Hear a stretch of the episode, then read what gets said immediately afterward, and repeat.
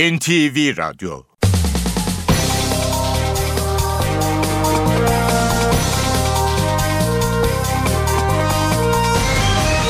İşe Giderken Mutlu sabahlar ben Aynur Altunkaş. Bugün 13 Mayıs Salı. İşe giderken de Türkiye ve dünya gündemine yakından bakacağız. 7.35'te Ayhan Aktaş spor haberlerini aktaracak. 8.35'te de Emrah Kayalıoğlu işe giderken sporda bizimle olacak. Gündemin başlıklarıyla başlayalım. Avrupa İnsan Hakları Mahkemesi 1974'te yapılan Kıbrıs Barış Harekatı ile ilgili olarak Türkiye'ye 90 milyon euro tazminat ödemeye mahkum etti. Türkiye dünyanın en büyük fizik laboratuvarı olan Avrupa Nükleer Araştırma Merkezi CERN'e üye oluyor. Üyelik anlaşması İsviçre'de düzenlenen törenle imzalandı. Eskişehir'deki Gezi Parkı eyleminde Ali İsmail Korkmaz'ın dövülerek öldürülmesi davasında dinlenen tanık o anları ağlayarak anlattı. Ali İsmail'in darp edildikten sonra arkadaşıyla birlikte yürüdüğü görüntüler de ilk kez gösterildi.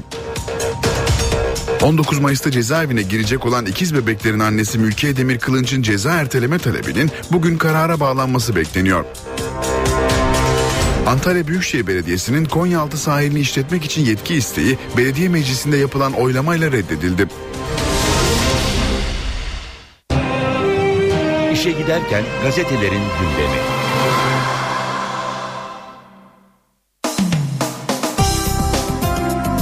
Gündemdeki gelişmelerin gazetelerdeki yankılarına bakacağız. Akbulut ne diyor demiş Hürriyet manşetinde.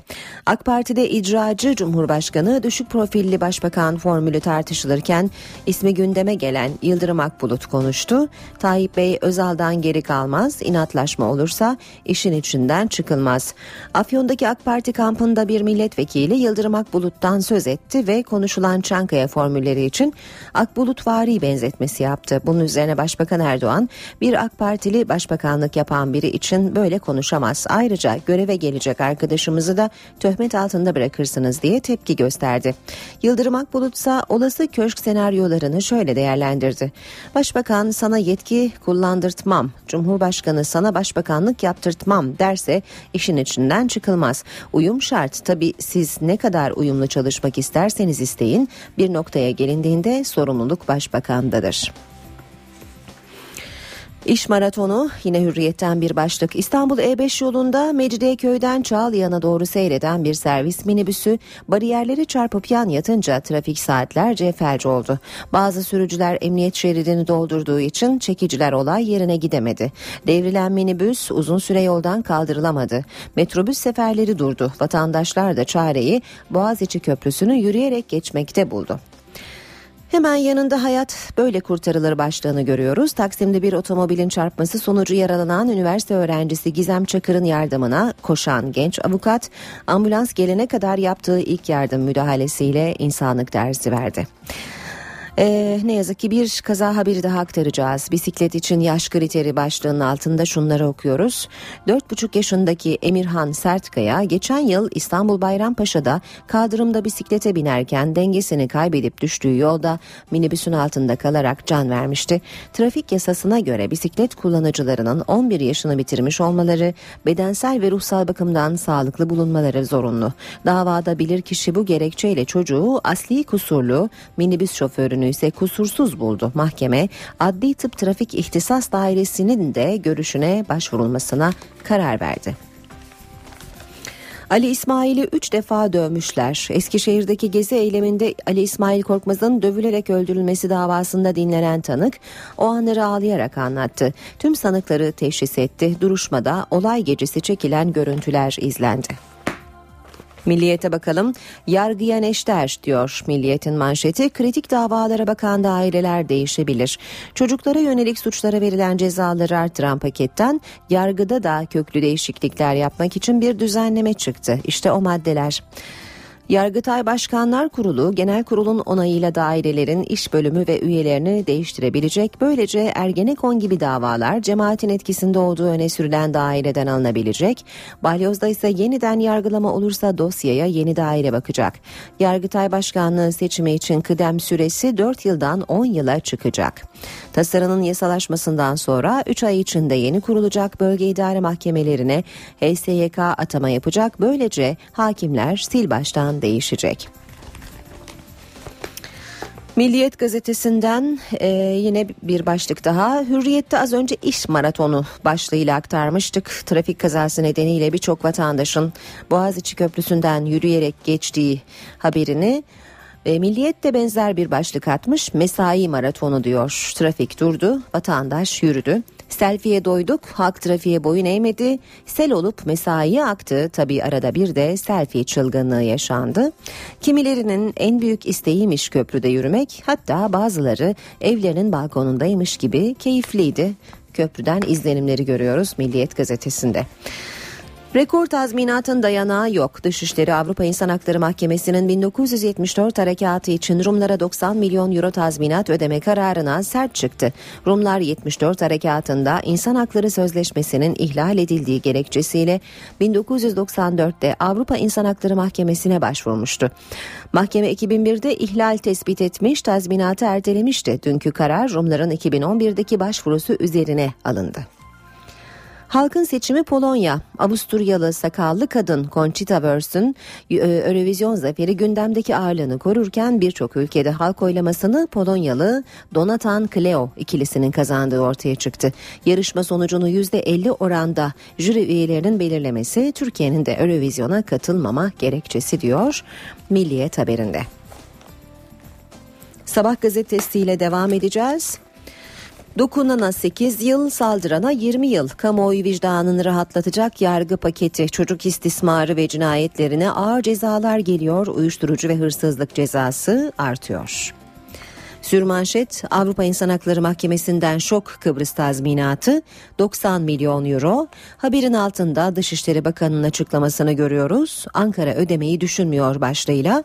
Bakan Davutoğlu uluslararası hukuk ve Avrupa İnsan Hakları Mahkemesi çerçevesinde ne bağlayıcı ne de bizim açımızdan bir kıymeti var dedi.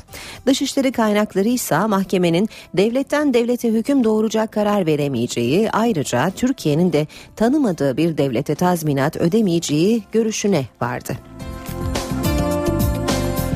Geçelim Radikal gazetesine 8'de 8 kusurlu diyor Radikal'in manşeti.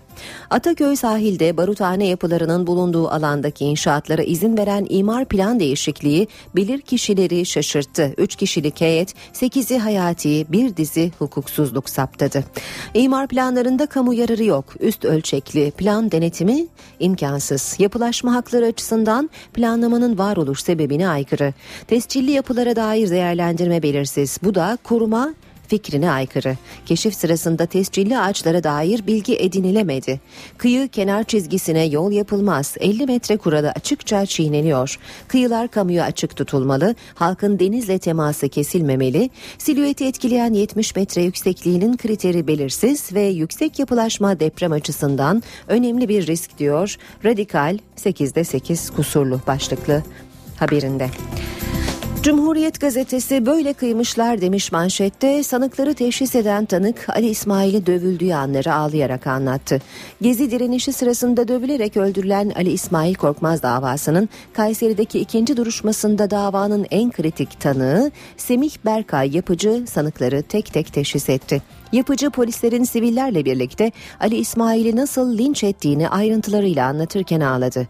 Yapıcının anlatımına göre Ali İsmail'i yere düşüren çelmeyi fırıncı taktı. Ondan sonra hem siviller hem de polisler bilincini yitirene kadar sopalarla ve coplarla dövdüler. Sanıkların dövdüğümüz kişi Ali İsmail değildi savunmasını yeni ortaya çıkan görüntüler çökertti. Anne Emel Korkmaz görüntüler salonda izletilirken fenalaştı ve dışarı çıkarıldı. Duruşmayı izlemeye gelen gruplarla polis arasında zaman zaman arbede yaşandı. Devam ediyoruz yine Cumhuriyet'ten kendini polise karşı korumalıydı başlığıyla devam etmiş habere Cumhuriyet Emniyet Genel Müdürlüğü gezi eyleminde başından gaz bombasıyla yaralanan yurttaşın açtığı tazminat davasında mahkemeye skandal bir savunma gönderdi diyor. İşten çıktığı sırada polis müdahalesinin ortasında kalarak yaralanan CA'yı suçlayan emniyet davacı orada şiddet eylemlerinin yaşandığını emniyet güçlerinin müdahale etmek zorunda kaldığını bile göre olay yerinde tedbir almadan çıkmıştır. Davacının bu nedenle kusuru bulunmaktadır dedi diyor Cumhuriyet haberinde. Devam edelim Habertürk'le. Habertürk'te sür, e, manşet e, gizem yasası kadın ve çocuk katilleriyle ta, tacizcilere ağırlaştırılmış cezayı daha da arttıran 72 maddelik 5. yargı paketi mecliste. Tasarı cinsel suçlarda adli tıp raporunu kaldırıyor. Mağdurun ruh sağlığı bozulmuş kabul edilecek. Cinsel sahikle çocuk cinayetinden ağırlaştırılmış müebbet alan 30 değil 39 yıl, müebbet alanda 33 yıl yatacak diyor Habertürk. Kıtalar arası Atlas başlığını görüyoruz. Türkiye dahil 6 ülkenin ortak üretimi olan uzun menzilli nakliye uçağı A400M Atlas Kayseri'de Cumhurbaşkanı Gül'ün de katıldığı törenle teslim edildi. Gül 10 Atlas uçağı alıyoruz stratejik açıdan daha uzağa önemli bir adım atıyoruz dedi. Zaman gazetesine bakalım. Cadı avı itirafı zulmün ayak sesidir diyor zamanın manşeti. Başbakanın hizmet hareketine yönelik cadı avından söz etmesi ve moleküllerine kadar tespit yoluyla sterilize edeceğiz ifadesi büyük tepki çekti. Saadet Partisi lideri Kamalak eğer Türkiye'de böyle bir cadı avı başlatılırsa kaza, kazanın içine kendileri girer. Devlet cadı kazanı kaynatmaz hukuk mekanizmasını çalıştırır dedi. Ve Yeni Şafak'ta manşet jandarmada 60 paralelci. MIT tırlarına baskın soruşturması jandarmadaki 60 kişilik bir paralel hücreyi deşifre etti. İhbarın yapıldığı Ankara'daki ankesörlü telefonda kullanılan kartın seri numarasından satıldığı yeri belirleyen savcılık MOBESE'den bir az subayla yüzbaşıya ulaştı. Gerisi çorap söküğü gibi geldi diyor.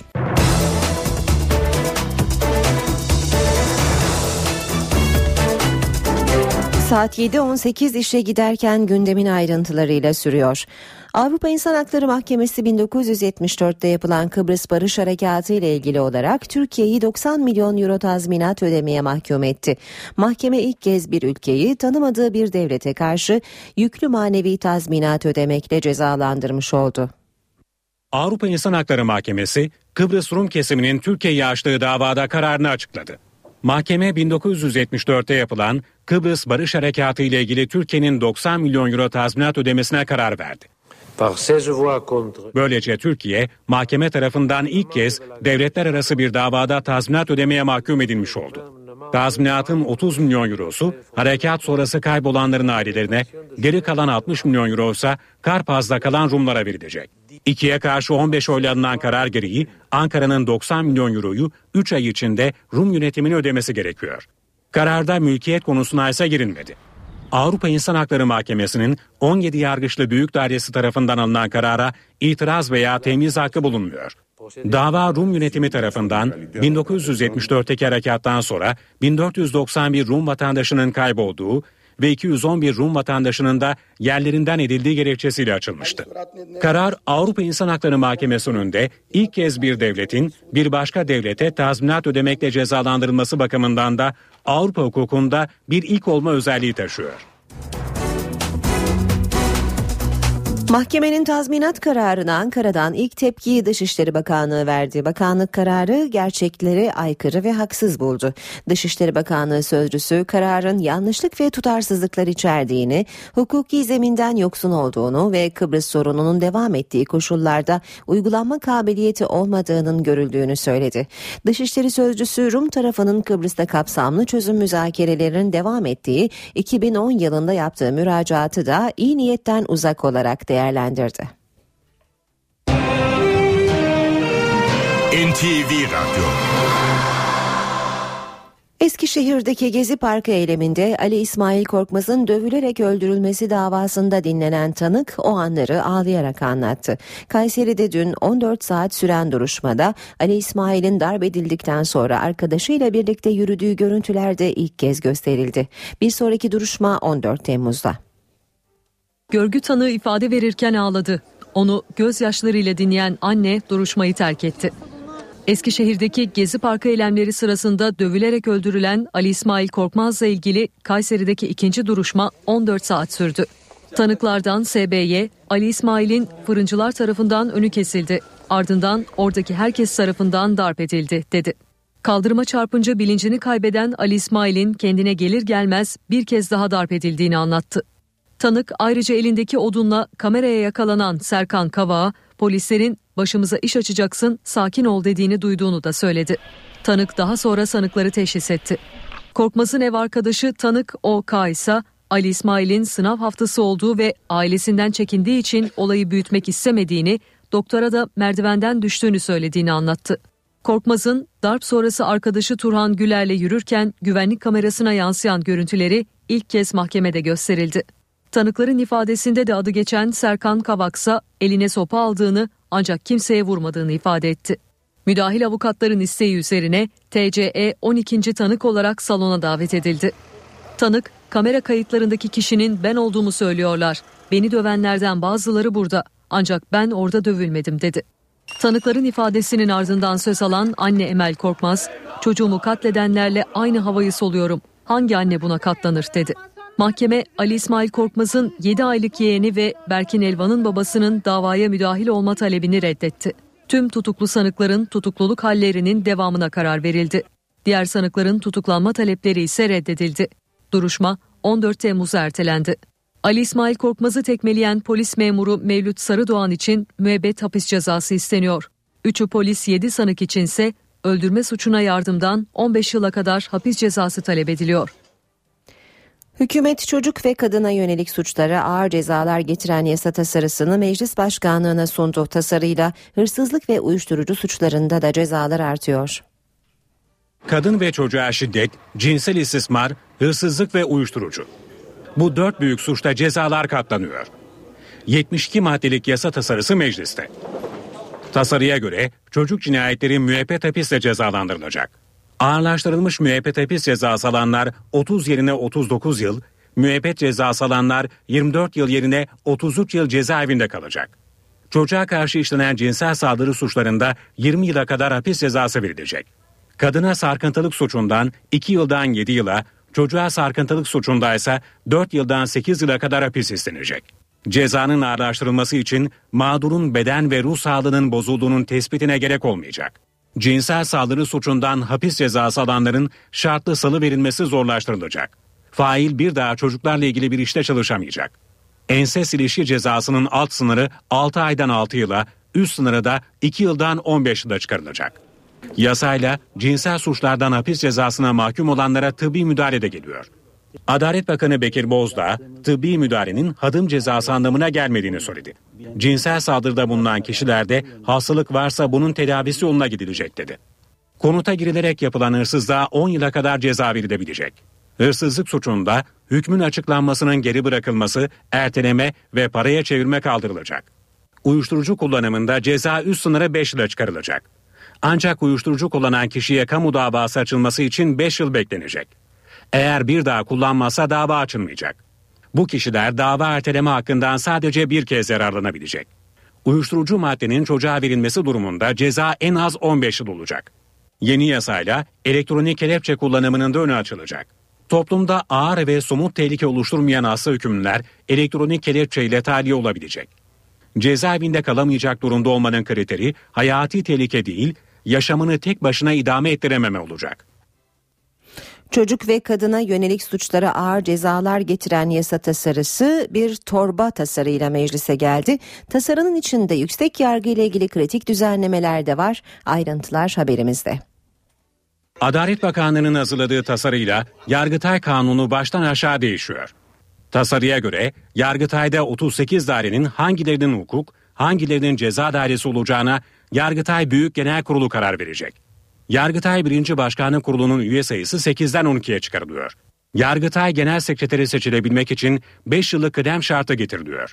Yargıtay Başkanı seçilebilmek için gereken süre 4 yıldan 10 yıla, Yargıtay Cumhuriyet Başsavcısı için 4 yıldan 5 yıla, Yargıtay Başkan Vekili ve Cumhuriyet Başsavcı Vekili için de 3 yıldan 5 yıla çıkarılıyor.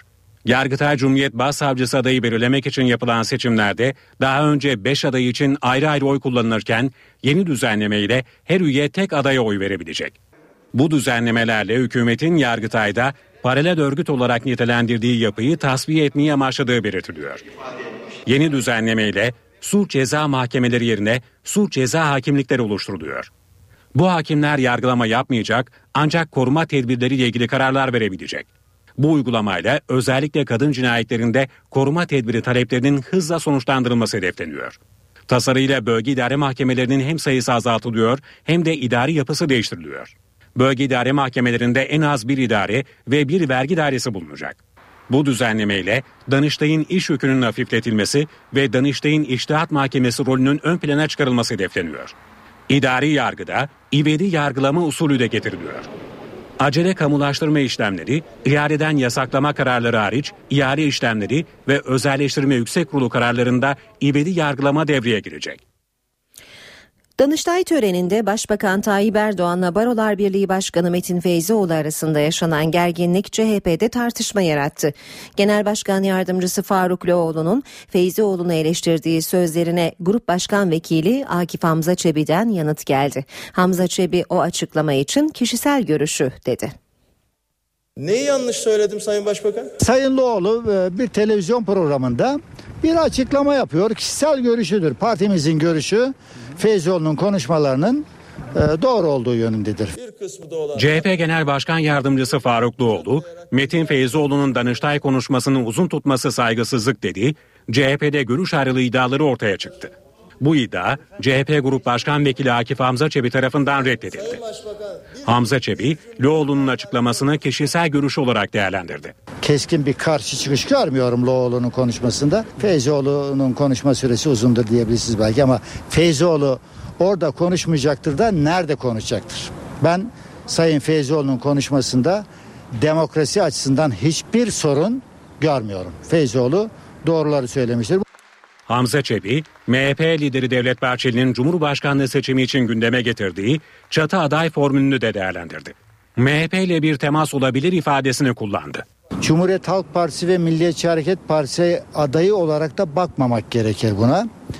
Bu aday başka bir siyasi partiden de olabilir. Yani biz Cumhuriyet Halk Partili veya Milliyetçi Hareket Partili bir adayı tarif etmiyoruz. Cumhuriyet Halk Partisi ve Milliyetçi Hareket Partisi e, müşterek adayı olarak değil toplumun adayı olarak bunu görmek gerekir. CHP lideri Kemal Kılıçdaroğlu'na yumruklu saldırıda bulunan Orhan Övet'in 3 sabıkası olduğu halde meclise nasıl girdiği merak konusuydu. İşte bu konu açıklığa kavuştu. Övet'in GBT'sine bakılmadığı ortaya çıktı. Meclis Başkan Vekili Sadık Yakut, CHP'li Umut Oran'ın soru önergesini yanıtladı. 8 Nisan günü CHP Genel Başkanı Kemal Kılıçdaroğlu'na düzenlenen yumruklu saldırı meclis güvenliğine yönelik tartışma başlattı.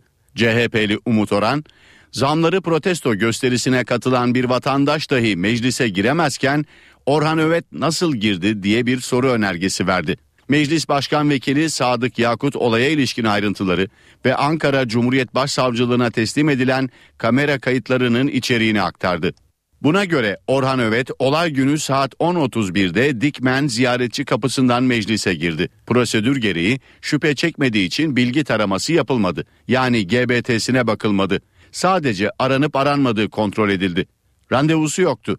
Övet ziyaretçi kabul binasında ikinci güvenlik kontrolünden geçerken önünde beyaz montlu biri vardı.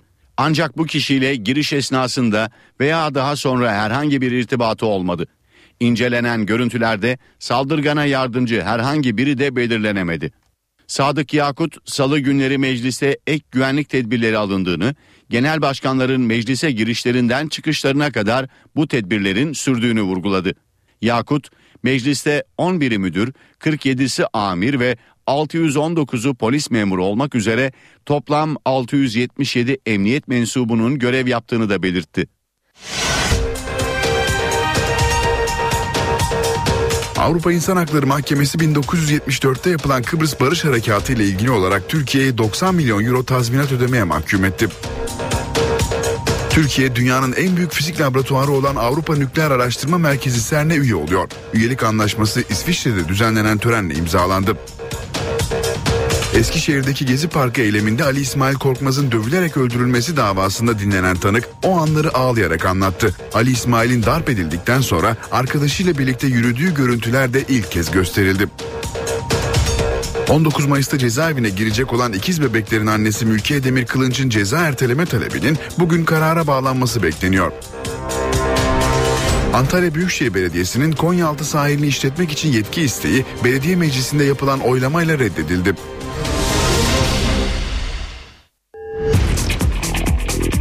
Spor haberleri başlıyor.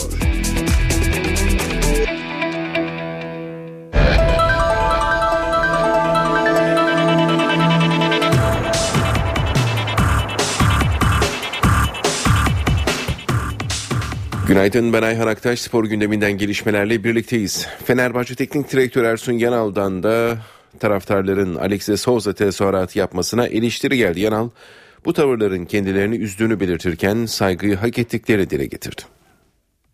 Fenerbahçe'nin şampiyonluk kutlamalarında Alex de Souza lehine tezahürat yapan taraftarlara bir eleştiri de teknik direktör Ersun Yanal'dan geldi. Fenerbahçe TV'ye konuşan Yanal bu tavırların kendilerini üzdüğünü söyledi. Yanal açıklamasında tezahürat yapanlar için umarım bir daha bu türlü insanlar bulunduğu yerdeki değere gerekli saygıyı gösterirler ve o değeri getirenlerin saygısını da kaybetmezler. Bu yaşananlar dilerim bir daha tekrarlanmaz dedi. Gerçekleştirilen törenin güzelliğine vurgu yapan Yanal, şampiyonlukta verilen emeklerin altını çizdi. Deneyimli teknik adam, vefanın ne olduğunu da Fenerbahçe camiasında gördüklerini vurgulayarak bu emek tarihten bu yana önemli değerlerle buluştu ve çok önemli değerler üretti. Fenerbahçe kültürüyle lefterlerden Selçuklara kadar vefanın ne olduğunu da burada çok iyi öğrendik. O günkü törenlerde bu vefayı da gördük diye konuştu. Yanal sezonun yorgunluğunu kupayı almalarıyla geride bıraktıklarını da sözlerine ekledi. Fenerbahçeli futbolculardan da Başkan Aziz Yıldırım'a destek geldi. Sarı lacivertli futbolcular kupa töreninde Alex de Souza tezahüratı yapan taraftarların Yıldırım'a ve kendilerine saygısızlık yaptığını dile getirdiler. Bir şahıs üzerinden değil bu kadar insanın emeğini kutluyor. Sizi bir daha bu stada sokmam. Şampiyonluk töreninde Fenerbahçe'nin eski kaptanı Alex de Souza için yapılan tezahürata Başkan Aziz Yıldırım bu şekilde sert tepki göstermişti. Haksızlık etmeyin. Terbiyesizlik etmeyin. Ayıp. Ayıp denen bir şey var. Aziz Yıldırım'ın sert eleştirisine tribünlerin büyük bölümü alkışlarla destek verdi. Başkan Yıldırım'a bir destek de oyunculardan geldi. Törenin ardından bir araya gelen futbolcular Alex için tezahürat yapan taraftar grubuna tepki gösterdiler.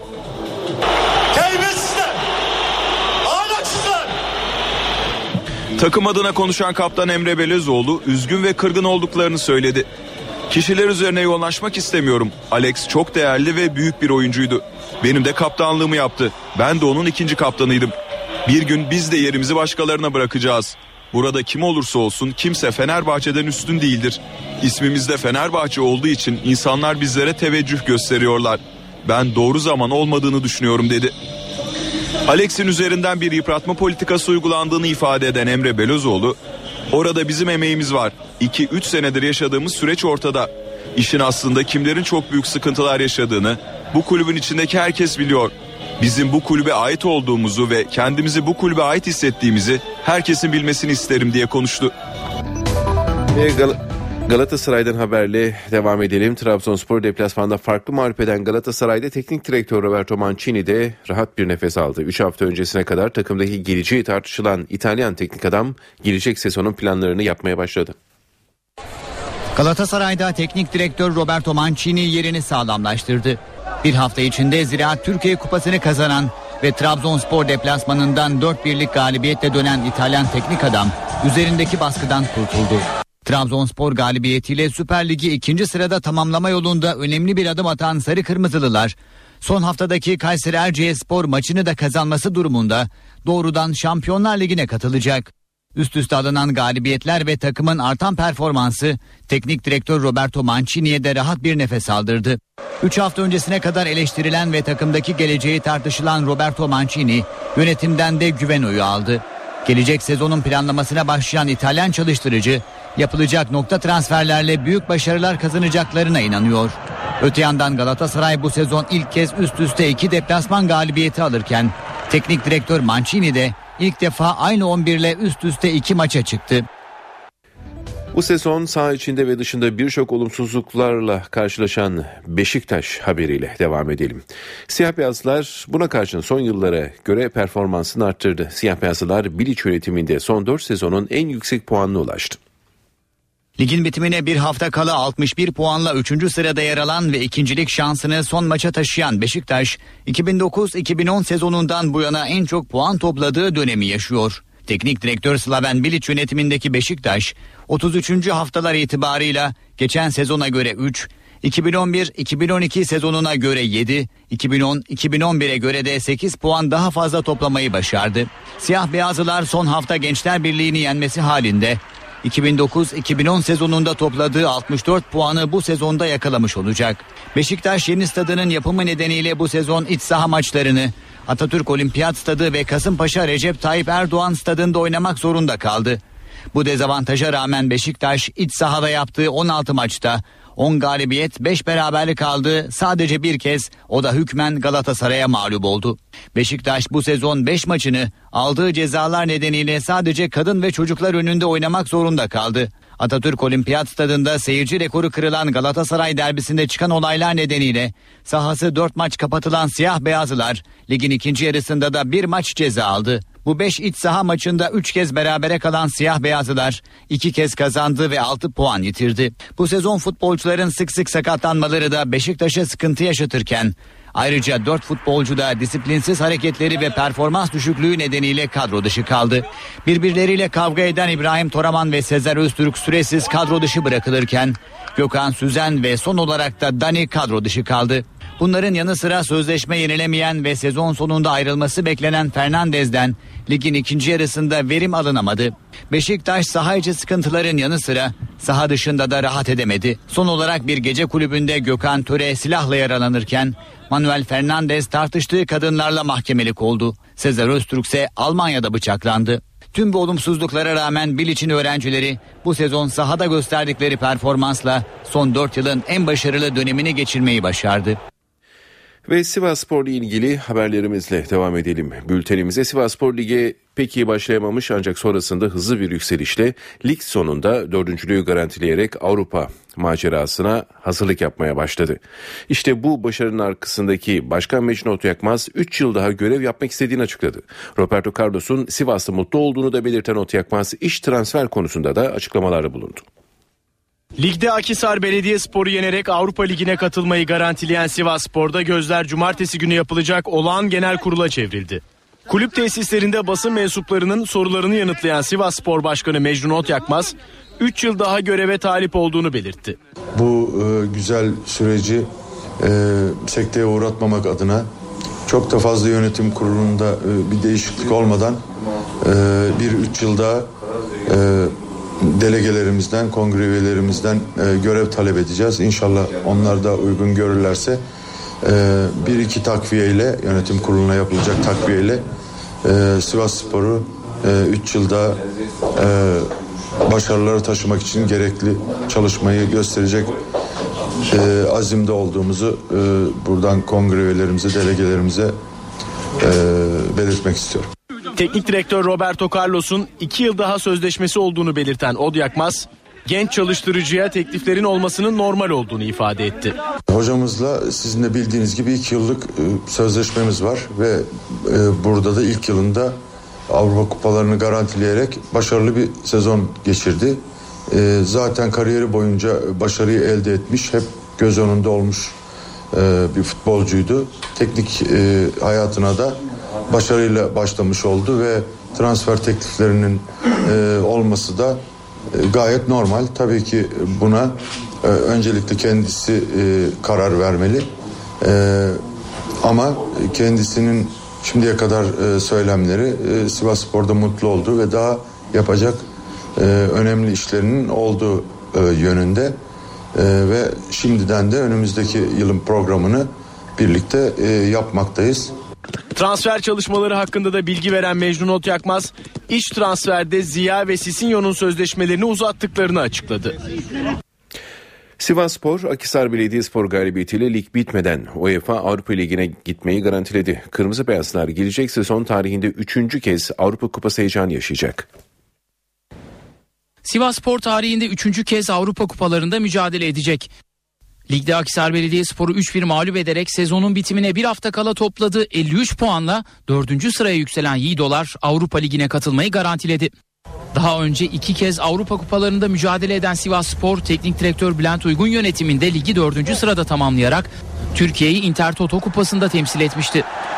Kupada Karadağ OFK takımını 2-2 ve 1-0'lık skorlarla saf dışı bırakarak 3. tura yükselen Sivas Spor bu turda Portekiz'in Braga takımına 2 maçta da mağlup olarak ilk Avrupa serüvenini sonlandırmıştı. 2008-2009 sezonunu ikinci sırada tamamlayarak Şampiyonlar Ligi'nde mücadele etme hakkı kazanan Yiğidolar, 3. öneleme turunda deplasmanda 5-0 yenildiği Anderlet'i Sivas'ta 3-1 mağlup etmesine rağmen kupadan elenmiş ve yoluna Avrupa Ligi'nde devam etmişti. Avrupa Ligi playofflarında Ukrayna temsilcisi Shakhtar Donetsk ile eşleşen Kırmızı Beyazlılar rakibine 2-0 ve 3-0'lık skorlarla mağlup olup kupadan elenmişti. Sivas Spor Avrupa kupalarında yaptığı 8 maçta 2 galibiyet, 5 mağlubiyet ve 1 beraberlik elde etti.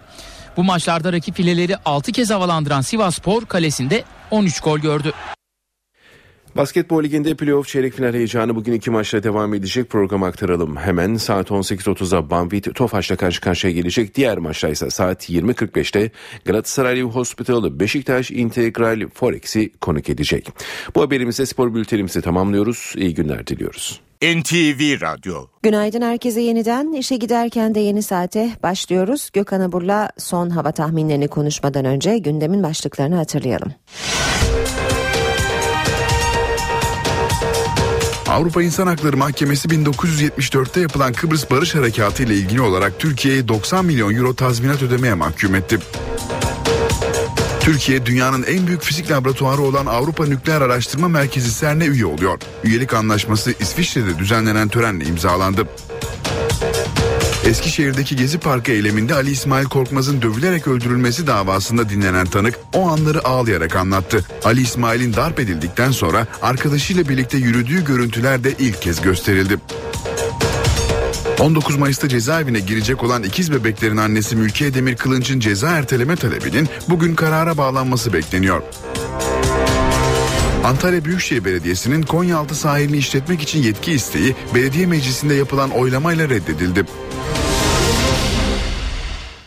Hava durumu için Gökhan Abur yanımızda. Hoş geldiniz günaydın. Merhaba hoş bulduk günaydın. Sıcaklıklarda hissedilir artış var. Bugün de yurtta e, böyle mi olacak sıcaklıklar?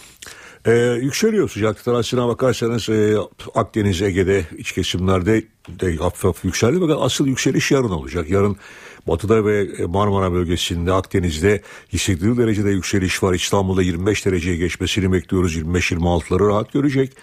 E, Perşembe günde iç kesimlerde ve doğuda var. Fakat bugün Marmara bölgesinde artan bir bulutlama var. Şu an itibariyle Edirne Kırklareli civarında ki yağışlar Çorlu'ya doğru ilerledi. Çok hafif e, orada kısa süreli sağanaklar şeklinde olan yağışlar var. İstanbul'da da hemen hemen sabah erken saatlerde çok bulutlu bir hava vardı. O bakımdan şu anda son radar görüntüsünde bulutların İstanbul il sınırına girdiğini görüyorum. Çok hafif çisenti şeklinde yağış olasılığı var. İstanbul'un Avrupa yakası ve İstanbul'un Boğaz kesiminde. Tabii şu anda 16-17 derece civarında ölçülen termometre sıcaklığı önümüzdeki saatlerde İstanbul'da 22 dereceye kadar çıkacak fakat Poyraz'ın gün içinde sert esmesi hissedilen sıcaklıkları 18 derece civarında tutacak. Yarınsa sıcaklık tekrarlıyorum yarın hava açık az bulutlu ve yarın için 25 derecenin üzerine çıkacak. Evet genelde şu an itibariyle Batı Karadeniz bölgesinde Bolu ve civarında hafif olarak yağış devam ediyor. Hemen Doğu Karadeniz'e geçmek istiyorum. Giresun'da aralıklarla yağış vardı ve Doğu Karadeniz bölgesindeki yoğun bulutlanma önümüzdeki saatler içinde etkisini giderek arttıracak ve özellikle Trabzon, Rize, Artvin arasındaki yağışlar gün içinde kuvvetli sağanaklar şeklinde olacak. Aynı şekilde doğuda Erzurum, Kars, Van Hakkari boyunca da öğle, öğle saatlerinde başlamasını beklediğimiz gök gürültülü sağanaklar yer yer etkisini sürdürecek. Ankara'ya baktığımızda ise Ankara'da şu anda hava sıcaklığı 8 dereceye geçti. Hava açık az bulutlu ama öğleden sonra artacak bulutlanma çok hafif yağış bırakabilir. Şu anda e, Ankara'da çok hafif esen bir keşişleme dediğimiz güneydoğulu rüzgar var.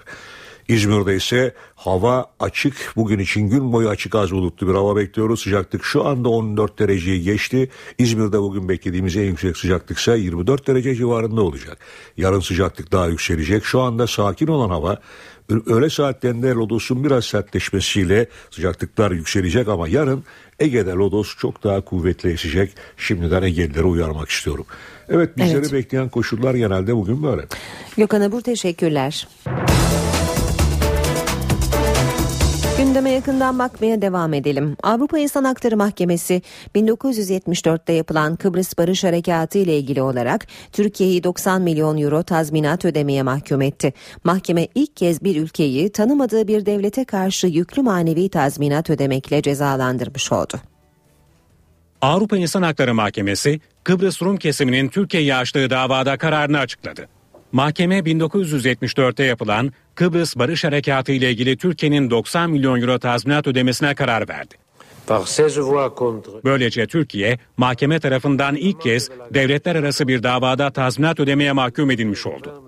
Tazminatın 30 milyon eurosu harekat sonrası kaybolanların ailelerine, geri kalan 60 milyon euro ise Karpaz'da kalan Rumlara verilecek.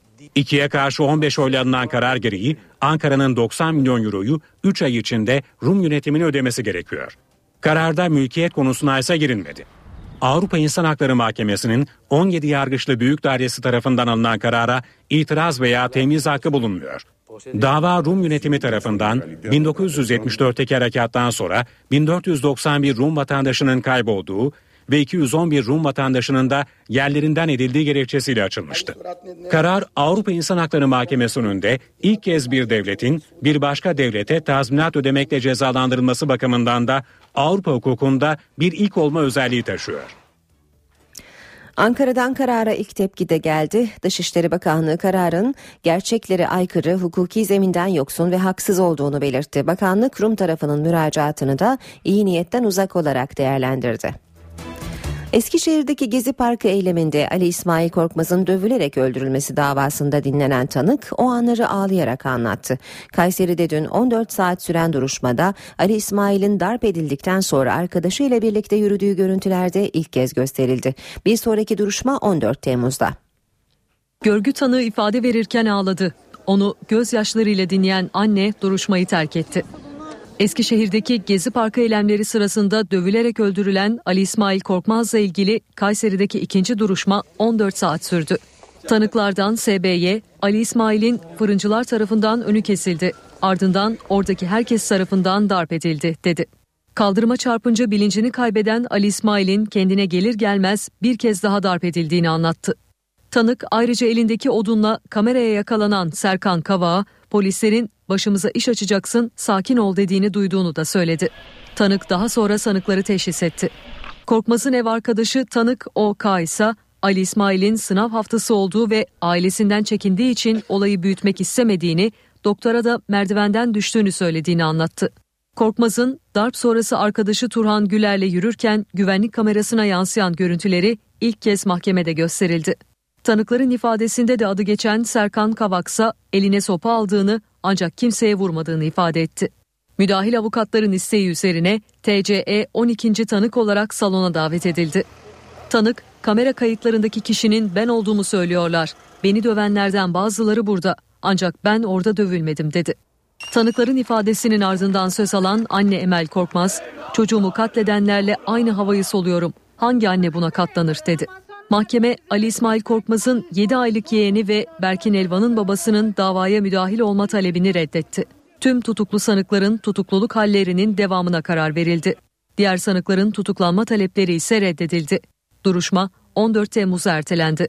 Ali İsmail Korkmaz'ı tekmeleyen polis memuru Mevlüt Sarıdoğan için müebbet hapis cezası isteniyor.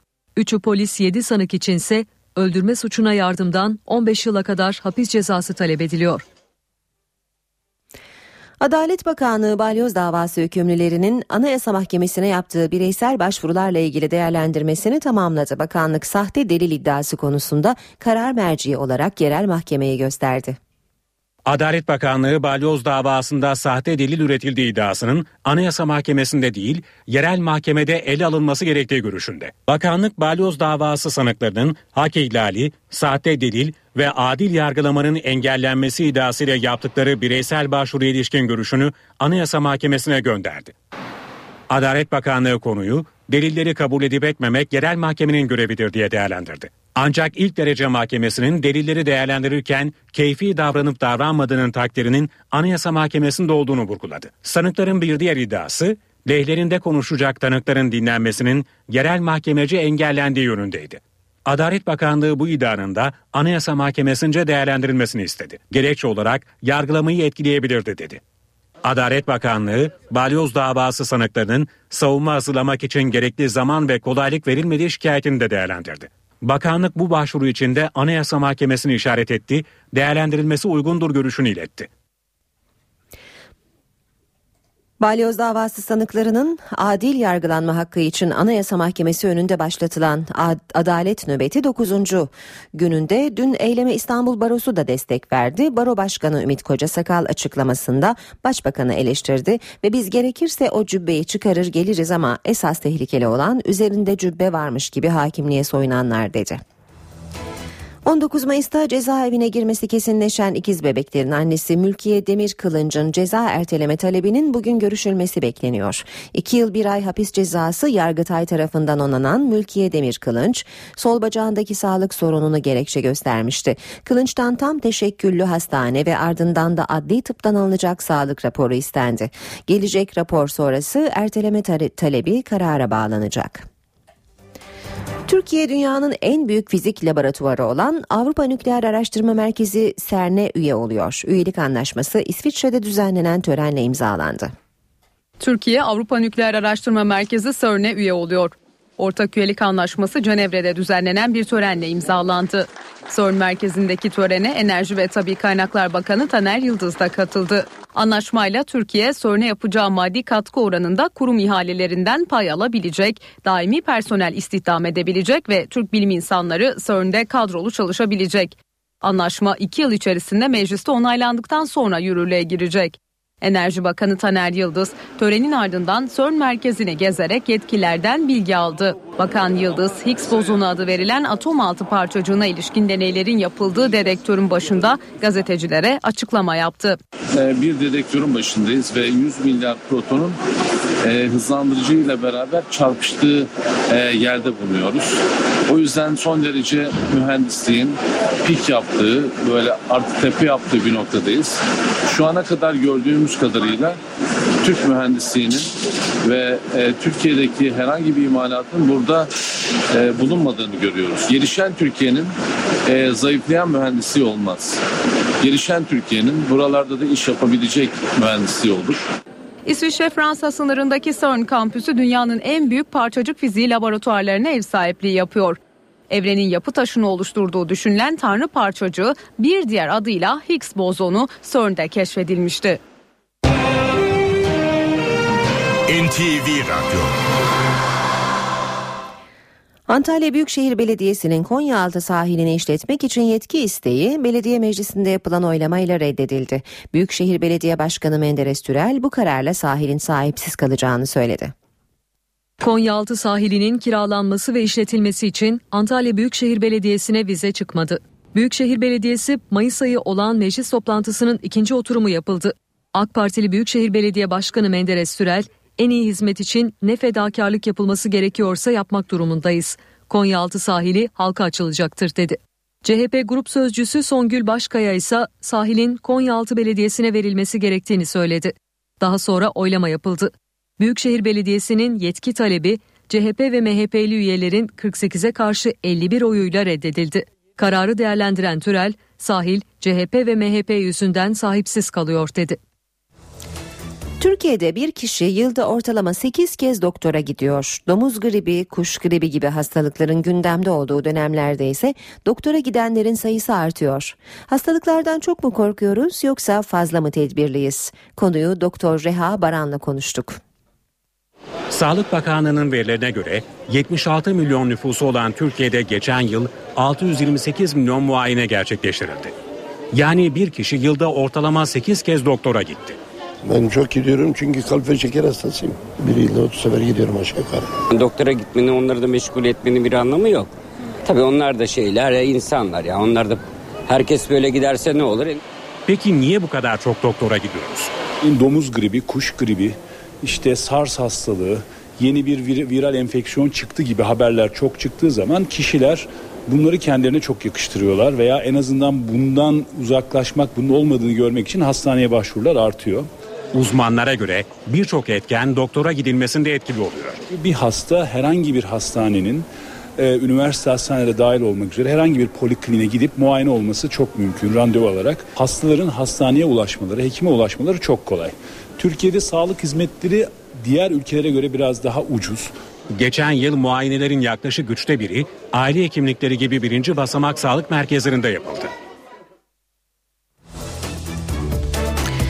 Türkiye gelişmekte olan ülkeler arasında en düşük tasarruf oranına sahip ülke. Nüfusun %11'i tasarruf edebiliyor. Profesör Mahfi Eğilmez'e göre tasarrufun azalmasının nedeni düşük faizler. Altınsa yine en gözde yatırım aracı. Türkiye'de son bir yılda vatandaşların sadece %11'i yatırım yapabildi.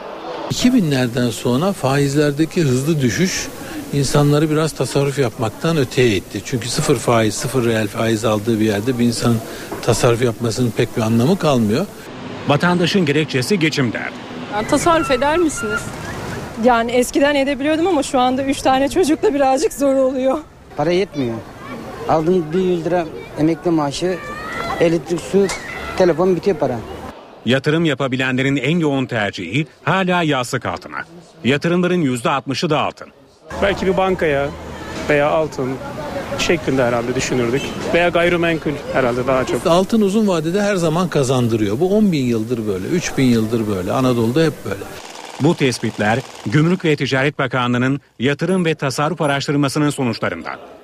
Araştırmaya göre yatırımlarda altından sonra ikinci sırada vadeli mevduat hesabı var. Altın çok iyi bir yatırımdı ama şu anda pek altın o kadar iyi bir yatırım değil. Ee, devamlı düşüşte.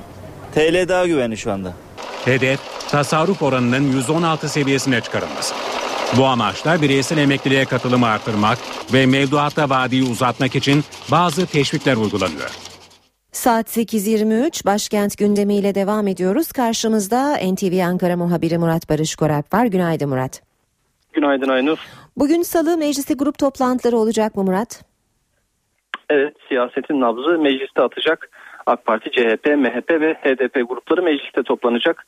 Gruplarda gündem ise Cumhurbaşkanlığı seçimleri, aday belirleme çalışmaları, yeni yargı paketi ve Başbakan Erdoğan'la Barolar Birliği Başkanı Feyzoğlu arasındaki gerginliğin olması bekleniyor. Meclis Genel Kurulu'nda ise Sayıştay'da boş bulunan üyeliklere seçim yapılacak. Meclis gündeminin yanı sıra bugün Ankara'da önemli bir konuk var. Amerikan Temsilciler Meclisi Ülke Güvenliği Komitesi Başkanı Michael McCall Ankara'da olacak. Michael McCall ilk önce Cumhurbaşkanı Abdullah Gül'le daha sonrasında Başbakan Erdoğan'la bir araya gelecek. Görüşmelerde Temsilciler Meclisi'nde kabul edilen Ermeni tasarısının ana gündemi oluşturması bekleniyor. Cumhurbaşkanı Gül bugün ayrıca Kırım Tatar Meclisi eski başkanı ve Ukrayna Parlamentosu milletvekili Mustafa Abdülcemil Kırımoğlu'nu kabul edecek. Başbakan Erdoğan ise partisinin grup toplantısının ardından Sağlık Sen'in Hemşireler Günü, Hemşireler Günü nedeniyle düzenlediği törene ardından da Haber Kameramanları Derneği'nin düzenlediği Uluslararası Haber Görüntüleri yarışmasının ödül törenine katılacak.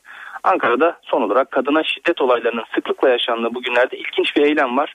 Boşanmış Mağdur Babalar Derneği Aile ve Sosyal Politikalar Bakanlığı önünde devlet eliyle kadın cinayetleri işlenmesin eylemi yapacak. Aynur. Murat teşekkürler. Başkent gündemini Murat Barış Koralp'ten aldık. Ee, ekonomi başlığıyla devam ediyoruz. Profesör Doktor Güngör Uras bu sabah Ayşe teyzeye pamuk ihracatı, ithalatı, pamuk alanındaki rakamları anlatacak. Ayşe teyze ne yapsın? Güngör Uras, Ayşe teyze ekonomide olan biteni anlatıyor.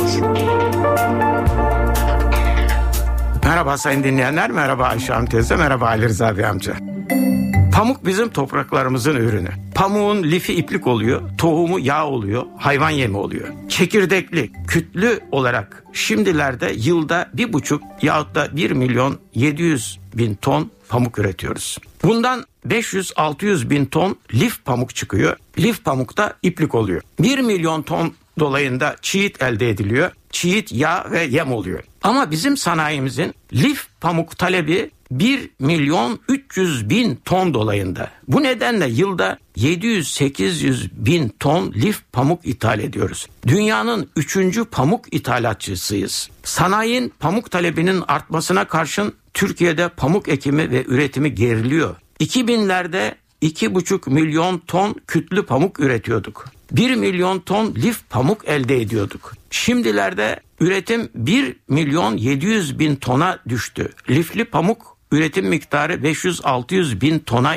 indi. Pamuk üretici sayısı 130 bin iken 75 bine düştü. Pamuk üretiminin %50'si Güneydoğu Anadolu'da gerçekleştiriyor. %30'u Ege'de, %20'si Çukurova'da. Türkiye'nin pamuk üretimi düşerken ithalatı artıyor. 2013 yılında 1 milyar 600 milyon dolar karşılığında 880 bin ton pamuk ithal edildi. Son 15 yılda pamuk ithalatına büyük ölçüde para ödedik. Pamuğu büyük ölçüde Amerika'dan ithal ediyoruz. Sadece Amerika'dan ithal ettiğimiz pamuklara ödediğimiz döviz 8 milyar dolar oldu. Türkiye üreticisi maliyet bakımından ithal pamuk ile rekabet edemiyor. Dış piyasalarda kütlü pamuk fiyatları son 10 yılda %13 gerilerken Türkiye'de reel fiyatlarla mazot %74, gübre %46 oranında pahalandı. Bu nedenle çiftçi pamuk ekemez oldu. Tekstil sektörü büyüdükçe pamuk talebi artıyor. Talep artarken biz her yıl daha az pamuk üretip daha çok ithal etmeye başladık. Neden böyle oluyor diye üzülmek yerine şimdi üreticinin neden pamuk ekmediğini bilerek üretimi arttırmaya mecburuz. Bir başka söyleşi de birlikte olmak ümidiyle şen ve esen kalınız sayın dinleyenler. Uras'a sormak istediklerinizi ntvradio.ntv.com.tr adresine yazabilirsiniz. BIST 100 endeksi dün %0,49 değer kazanarak 75.935 puandan kapandı. Bu sabah dolar 2 lira 8 kuruş, euro 2 lira 86 kuruştan işlem görüyor. Euro dolar 1.38 dolar yen 102 düzeyinde. Altının onsu 1292 dolar. Kapalı çarşıda külçe altının gramı 87, çeyrek altın 152 liradan satılıyor. Brent petrolün varili 108 dolar. Emrah Kayalıoğlu'yla işe giderken spor. Spor gündemiyle devam ediyoruz. Emrah Kayalıoğlu ile birlikteyiz. Günaydın. E, Fenerbahçe'nin şampiyonluk kutlaması sırasında Başkan Aziz Yıldırım'ın e, bir grup taraftara gösterdiği tepkinin yankıları sürüyor. E, genel olarak Aziz Yıldırım'ın konuşmasına destek verici açıklamalar e, görüyoruz. E, bugün de Hürriyet gazetesinde protestoculara bilet de yok kombine de başlığı var. Sizi bu stada sokmayacağım demişti Aziz Yıldırım. Hakikaten öyle olacak gibi ne dersiniz? Yani e, Aziz Yıldırım onu o yani tartışma yaratan e, stadyumdaki konuşmasında da dile getirdi. Seneye e, ustada giremeyeceksiniz şeklinde bir açıklaması oldu. E, yani bunun tabi uygulanabilirliği e, uygulandığında hukuken bir problem yaratıp yaratmayacağının üzerinde durmak lazım. E, yani seneye artık herhalde zaten Fenerbahçe'de bu e-bilet pasolik e, paketine geçecek. Yani ben bu adli sürecinde bir şekilde e, çözüleceğini ve seneye uygulamanın e, günahları, sevapları, hı hı. eleştirilen faktörleri vesaire hepsiyle birlikte bir şekilde e, devam edeceğini düşünüyorum. E, yani şu anda bile devam ediyor zaten Futbol Federasyonu mahkeme kararına rağmen uygulanabilirliği yok diyerek son iki haftada o mahkeme kararının uygulanamayacağını açıkladı. Hı hı. Ee, seneye de tahmin ediyorum o adli tarafını da çözüp e, tam bir şekilde uygulayacaklar. Şimdi o uygulamaya geçtikten sonra e, şu kişilere bilet vermeyin, kombine satmayın e, diyebilmeniz için elinizde bir hukuki bir dayanak olması lazım.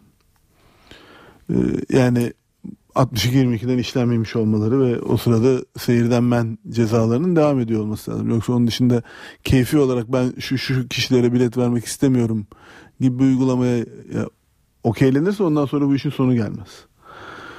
Ee, yani tabii Fenerbahçe Kulübü'nün dün yaptığı açıklamaya baktığımızda bu bilet verilmeyeceği e, iddia edilen kişilerle ilgili kullanılan sıfatlara e, onların e, karıştıkları iddia edilen eylemlere baktığınızda zaten onların stada girmemesi bile lazım. Hı hı.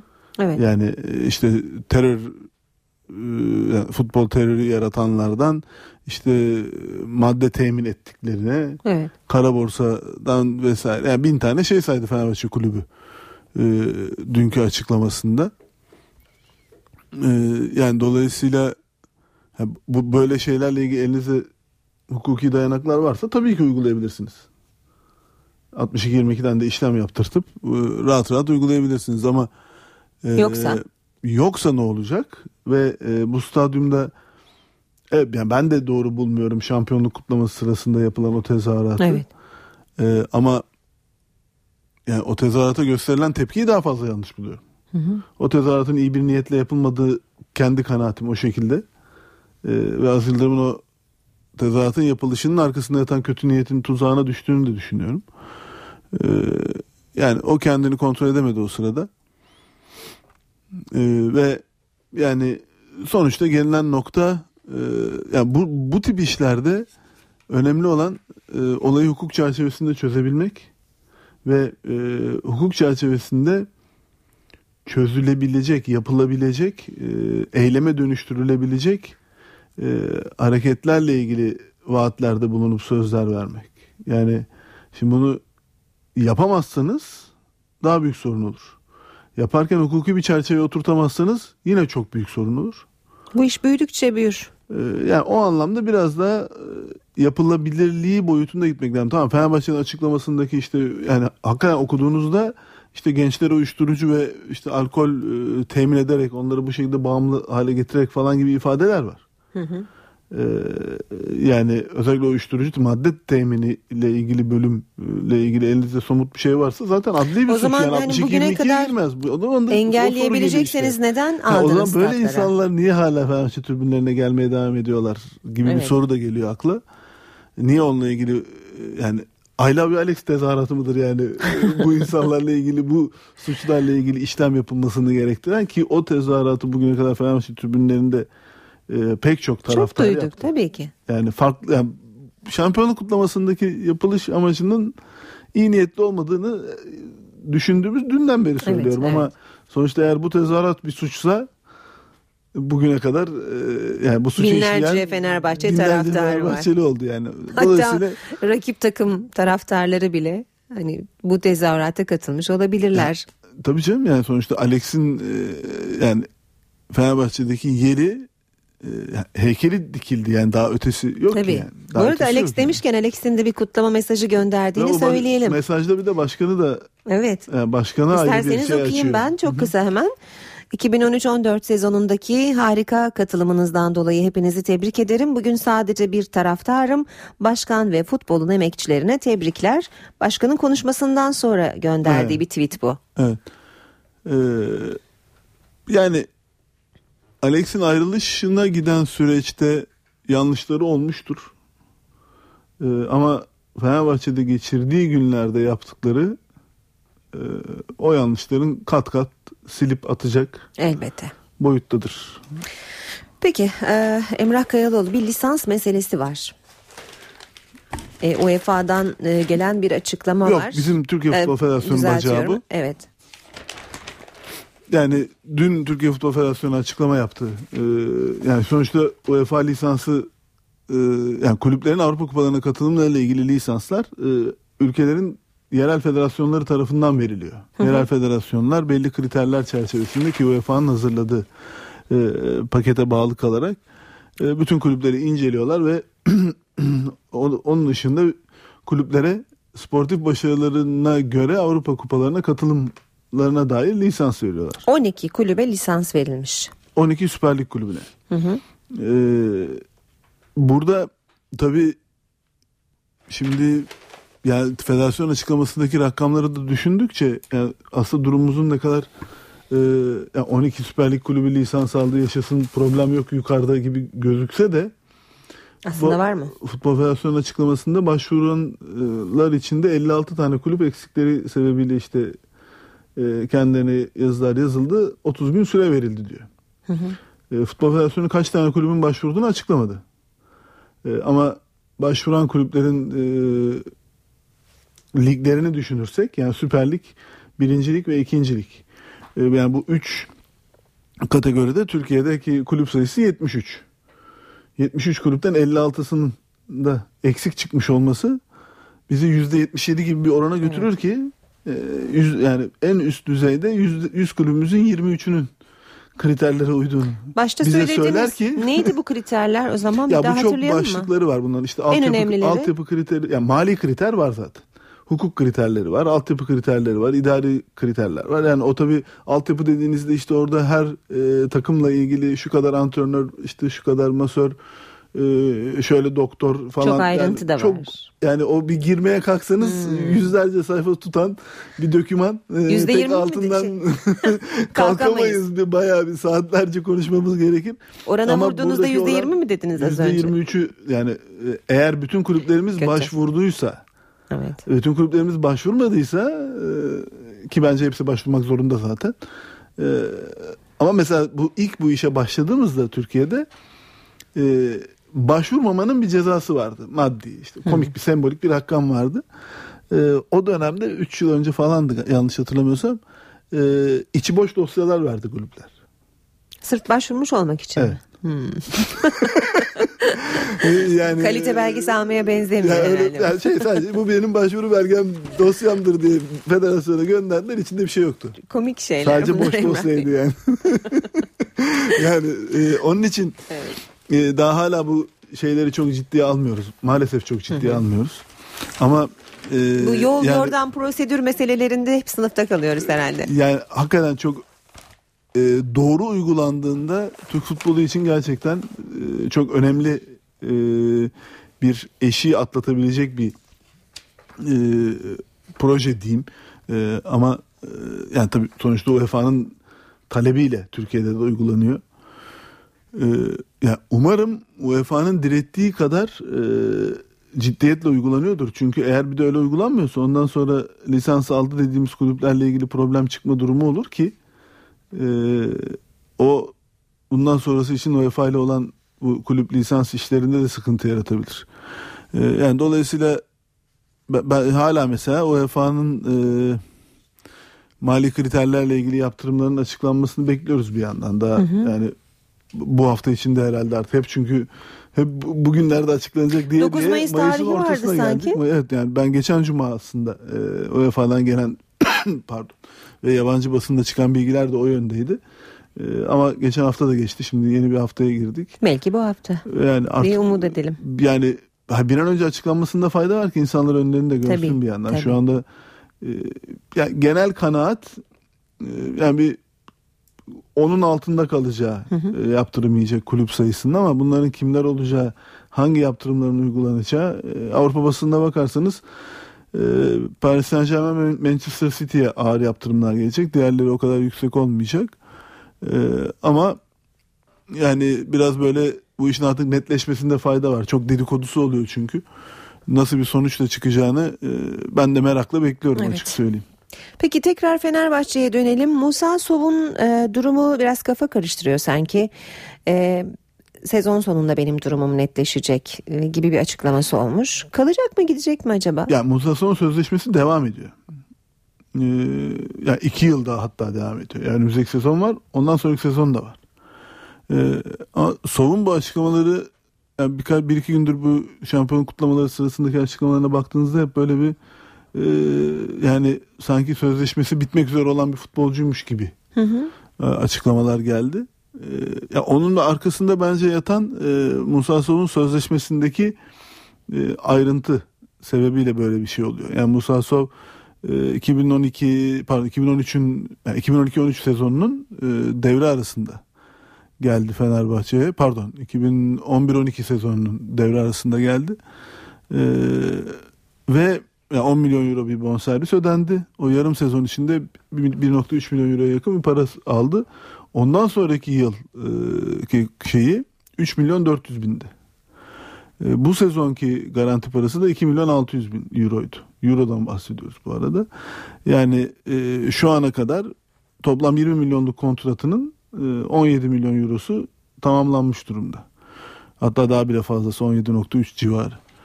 Ee, önümüzdeki sezon ve bir sonraki sezon alacağı ücretse yıllık 1.4 milyon euro garanti para. Yani e, 3.4'lerden 1.4'lere 1.4'deymiş. düşüyor.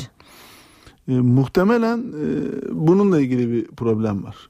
Yani e, aklında işte Dünya Kupası'nda çok iyi bir performans gösterip kontrat başka bir kulüpten bir teklif getirip kontrat yükseltmek olabilir. E, yani sonuçta şundan bir sezon önce yani bu tamamlanan sezon değil ondan bir önceki sezonu 3.4'e oynayan bir futbolcunun önümüzdeki sezonu 1.4'e oynayacak olması e, yani kendisini çok mutlu etmiyor olabilir. Yani sonuçta imzalarken düşünecek yani sonuçta bu şekilde yapılmış anlaşma. Ve yani dolayısıyla o dönemde kabul ettiğine göre bu dönemde de bence e, değiştirilmesi için çok öyle bir gerekçe yok. Yani Peki değiştirmesi bir cezayı gerektirir mi kontratta böyle bir değişikliğe gidip, gitmek istemesi? Ha, kulüple olan pazarlığıdır o yani. O- Ona yapacak bir şey yok. Yani kulüp kabul ederse isterse arttırır da ücretini. Yani o Ne kadar isteyip düzeltme, istemediğine bağlı o oyuncuyu. gibi şeyler hep oluyor kulüplerde. Ee, olmuyor değil ama e, yani Sov'un sözleşmesinin böyle bir e, ciddi bir düşüşle devam ediyor olması ücretinde. E, bugün gelinen noktada bence onun o söylemlerinin perde arkasında yatan sebep. Para diyorsunuz sorun yani. Öyle yani aslında çok da yani haklı mı? Bana sorarsanız değil. Ama e, makul bir gerekçe mi diyelim? E, yani 3.4 nerede 1.4 nerede? Yani Tabii. e, öyle baktığınızda kendisi açısından çok yanlış değil belki o bakış açısı ama imza atarken kabul Bunu etmişim. baştan kabul etmişsin. E, yani sonuçta 4 yıl için alacağı para Fenerbahçe'den yaklaşık 10 milyon euroyu buluyor toplam. Ha, bunu en başta çok yüksek aldı. Kalan son iki sezonu düşük oluyor olması yıllık ücreti yaklaşık 2,5 civarı bir rakam yapıyor. Evet. Pardon 4,5 yılı e, 10 yapıyor. Yıllık ücreti 2,3 falan yapıyor. E, yani ama işte bir, bir tane 3.4'lük o sezon bütün ortalamayı allak bullak ediyor. E, ama ondan beri de işte dediğim gibi yani 3.4'ten 1.4'e çok ciddi bir yarı yarıdan fazla bir düşüş Doğru, var. doğru. Yani yüzde kırkına falan yüzde kırkının bile altına düşüyor ücret. Öyle olunca da şimdi bir durumun belli değil gibi. Tüh ben ne yaptım mı diyor acaba? durumun belli değil gibi bir açıklamalar başlayabiliyor yani. Peki e, bu bölümü bitiriyoruz. 10.30'da beraberiz. 10.30'da devam ederiz o zaman. E, neler var şimdiden not başlıklarımız? Yine Ee, futbolla Fikret devam Orman'ın ederiz herhalde. Açıklamaları var. Ee, işte trans, yani çok transfer haberi var gazetelerde Hı hı. ama e, daha böyle Fikret Orman'ın doğrudan isim vererek kullandığı için o haberi bir üzerinde dururuz. Ee, Fenerbahçe'nin bu şampiyonluk sayısıyla ilgili bir e, tartışma var. Onu bir konuşmak lazım. Süremiz kalırsa da diğer, Diğer konulara da bakarız. geçeriz ondan sonra. Peki. 10 10.35'te görüşmek üzere. Hoşçakalın. NTV Radyo